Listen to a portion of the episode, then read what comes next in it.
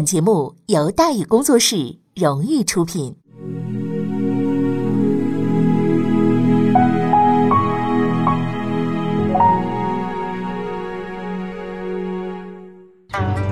说书唱戏劝人方，三条大道走中央，善恶到头终有报，人间正道是沧桑。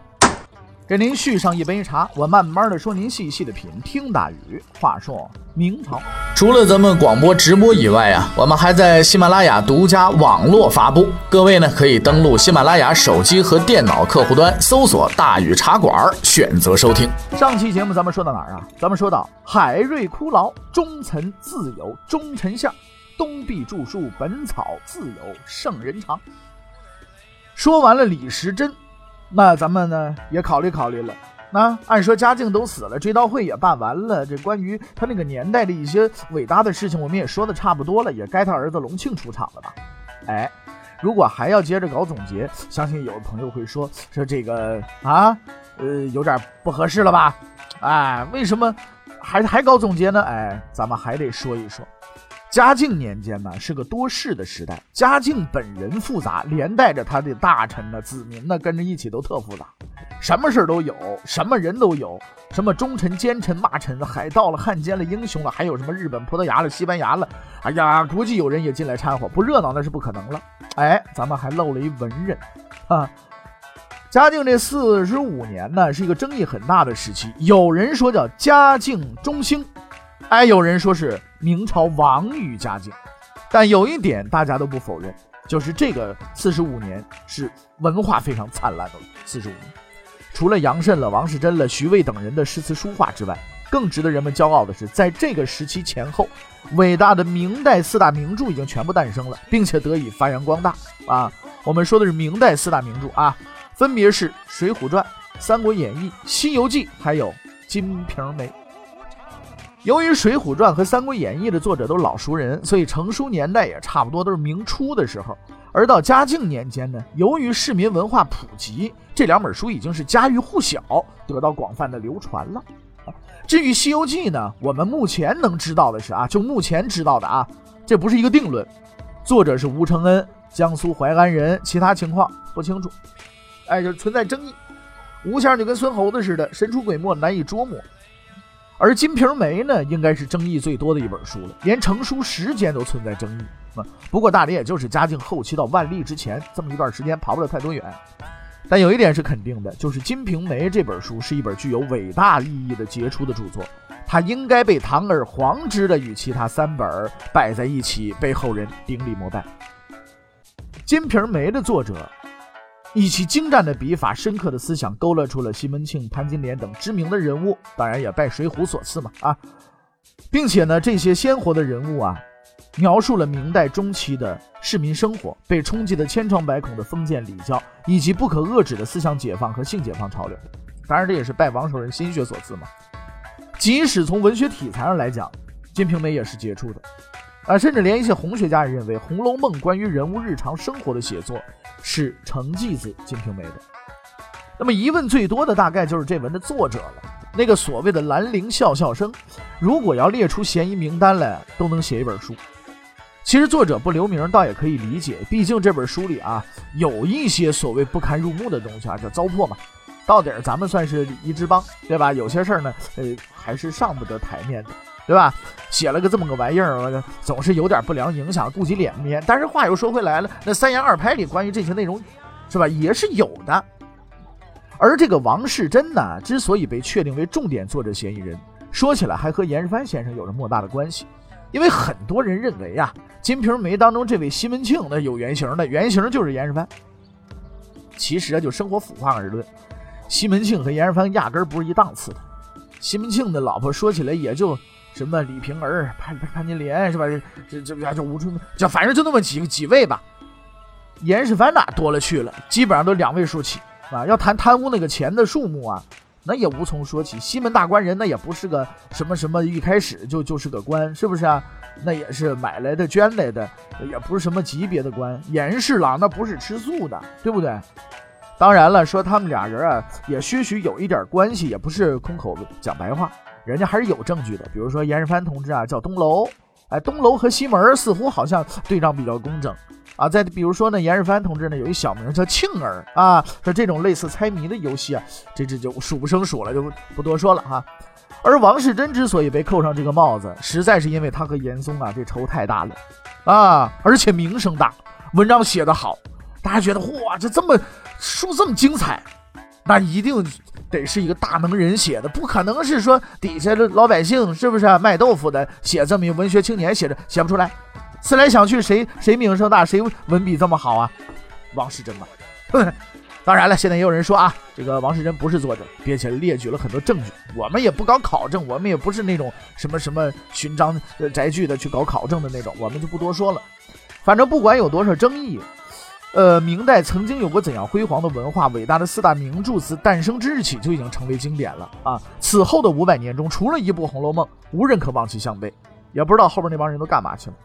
但还有一点必须说明，那就是在当时四大名著之中有一本是禁书，如果藏有此书是要惹麻烦的。很多朋友可能想了啊，这个禁书是禁的金瓶梅呀，真正被禁的是《西游记》。哎，你还记着书中有这么一章节吗？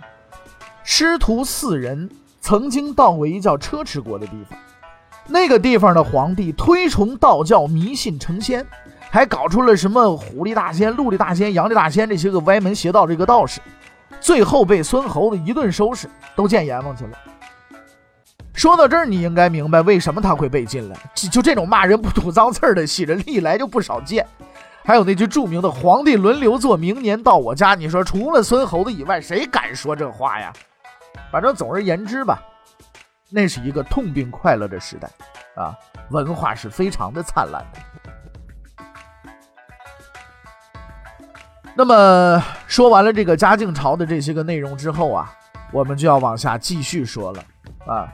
说谁呢？隆庆皇帝，公元一五六六年。哎，有朋友说这年份怎么这么熟啊？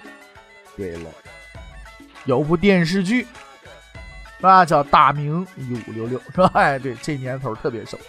公元一五六六年，朱载垕即位，年号隆庆。他等了二十多年，终于把自己老子给熬死了，等到了继位。这位仁兄啊，能混到这个位置啊，就是实在是不易，因为他是奉遗诏登基的。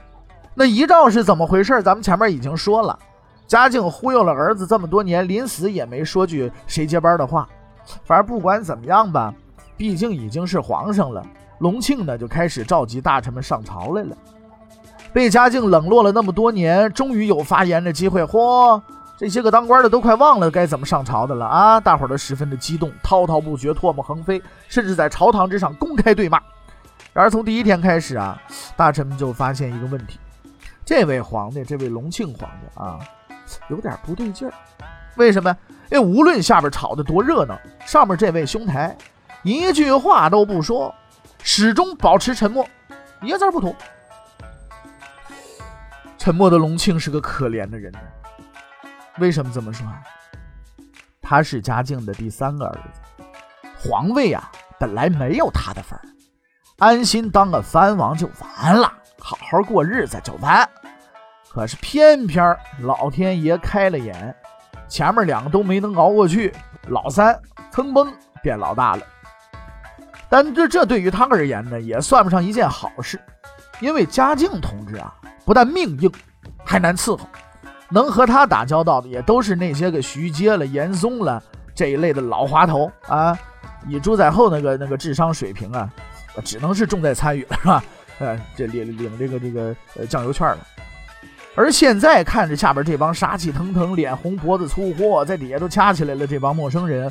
他也会发点感慨，说我怎么我是谁，我在干什么，我怎么待这地方了，我怎么和这帮子人打交道，这都是些什么人呢？啊，这都什么妖魔鬼怪，这都是。他知道如果自己开口要是说话，甭管好坏，按照言官们的光荣传统一定会骂。那既然如此，嘿，你们吵吧，我话我也不说，得了吧。我看你们还能怎么样。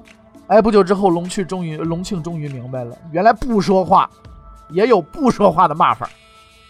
很快有人找上门来了，谁呢？哎，这个人呢叫做郑履纯，他呢慷慨陈词，严厉指责皇帝，你怎么继位以来放任大臣们发言，你怎么也不管呢？啊，自己一句话都不说呀，长此以往国家怎么了得呀？啊，说起来啊，这这位有点有点搞笑哈，因为这位郑先生啊，呃，当时呢还不算是言官啊，不算是言官，他是个什么官呢？他是啊管机要文件的，叫这个上宝成。我说就算是要骂，也轮不着他。你管管机要文件，你天天你就在那儿看文件不完了吗？对不对？哎呀，不知道是不是说在那儿待着实在无聊，想找点事情干，找点刺激啊。于是皇帝就怒了，他妈老子都不说话了，我让你们在底下骂街，怎么还骂我脑袋上来了啊？说话也骂，不说话你们也骂啊？造反呐！恨得牙根痒的皇帝终于没能忍住，随即命令，来来来来，把这位郑先生给我拖出去打。可是呢，还是把他给放了。隆庆雄嚯，终于雄起了一次啊！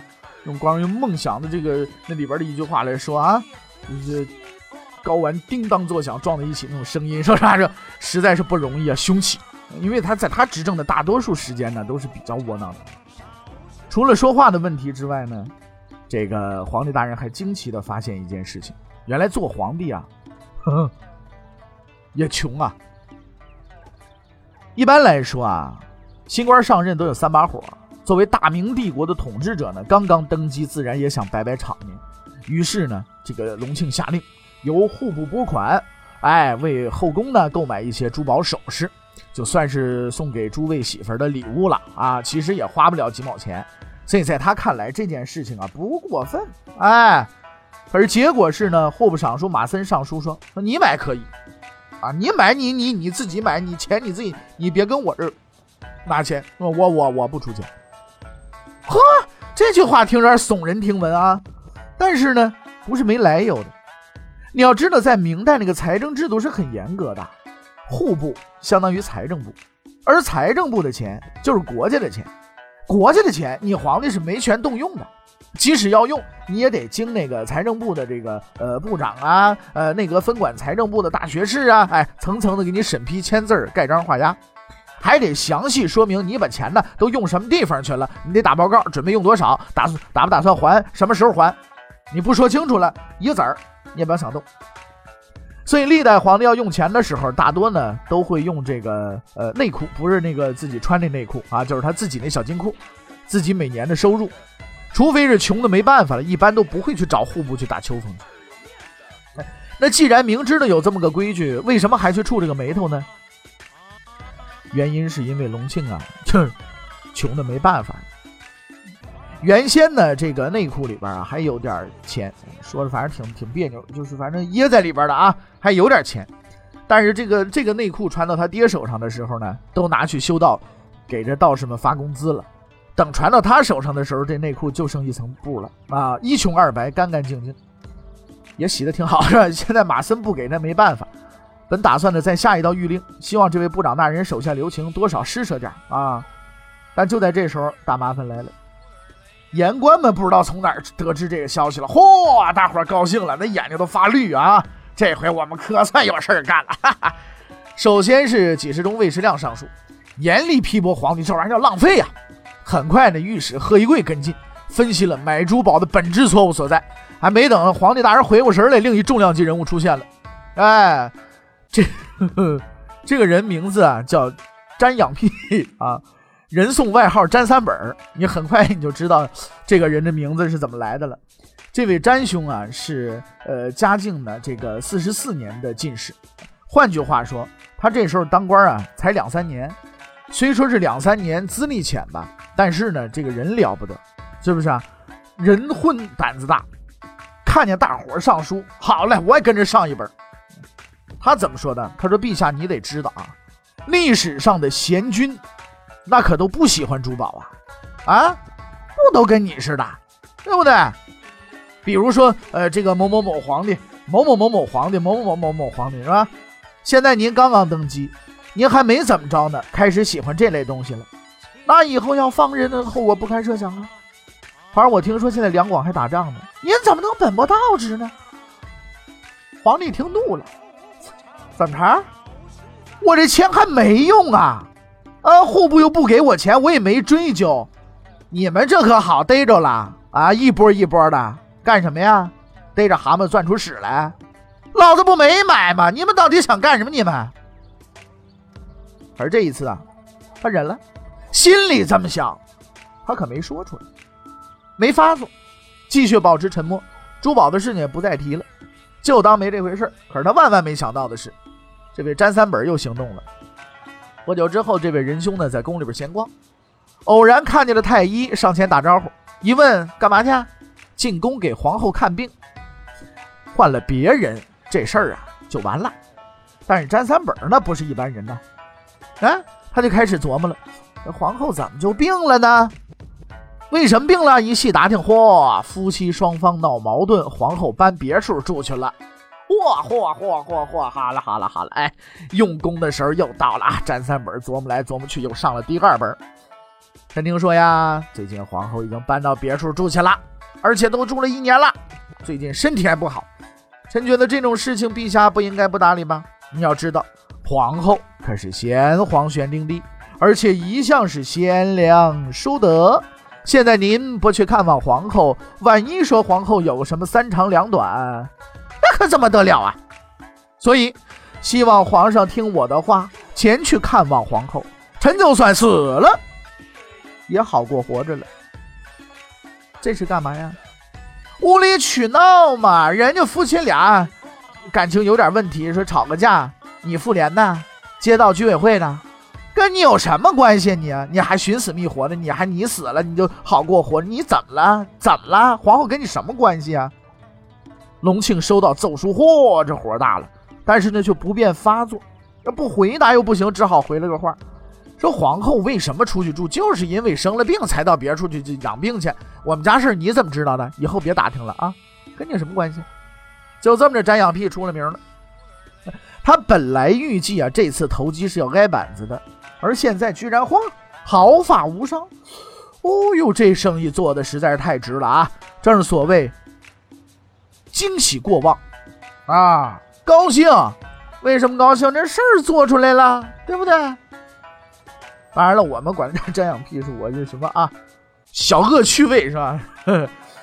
瞻仰壁，哎，我的恶趣味叫中外惊喜过望，仰壁亦感愤。这史料里的原文啊。于是呢，感愤不已的这个詹三本再次感愤了，他决定再接再厉，把弹劾进行到底。很快的，他就上了第三本。这一次，他把矛头对准了宫内的宦官，说：“嚯，这帮宦官不要脸，多占田产，收取赋税，希望皇帝陛下驱逐他们。”事实证明啊，詹三本这个弹劾欺负欺负隆庆皇帝这样的老实人是可以的，但是对付真坏人那玩意儿就不灵了。宦官们立刻找了个由头，坑了他一把，哎，赶出京城。起于弹劾，终于弹劾，詹三本至此功德圆满。十几年后曾经复起，担任过督察院左副都御史。为了巴结当时大学士王希爵，哎，甘当打手，四处骂人，后来又被人给骂走了。事实证明，这位仁兄啊，就典型的没事找抽型。隆庆皇帝面对的就是这么一群人，说的好听的是读过书的大臣，说的不好听的就是有牌照的骂街流氓。他们这心理承受能力又不如内阁那几头老狐狸，嚯，隆庆皇帝这上了火了，难受了。所以从登上皇位那天起啊，他就意识到这一点，这个皇帝这事儿啊不好干啊，国家不好管，我不行，哎，那就国家大事交给信得过的人去干，我过好我自己的小日子就得了。那么，他把大事交给谁了呢？这一交，又引出了多大的事儿呢？欲知后事如何，且听下回分解。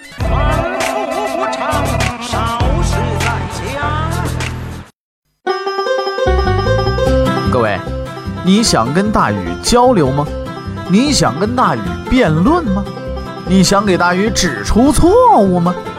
来微信吧，微信搜索订阅号大禹茶馆，哎，就能实现了。记住啊，宇是宇宙的宇。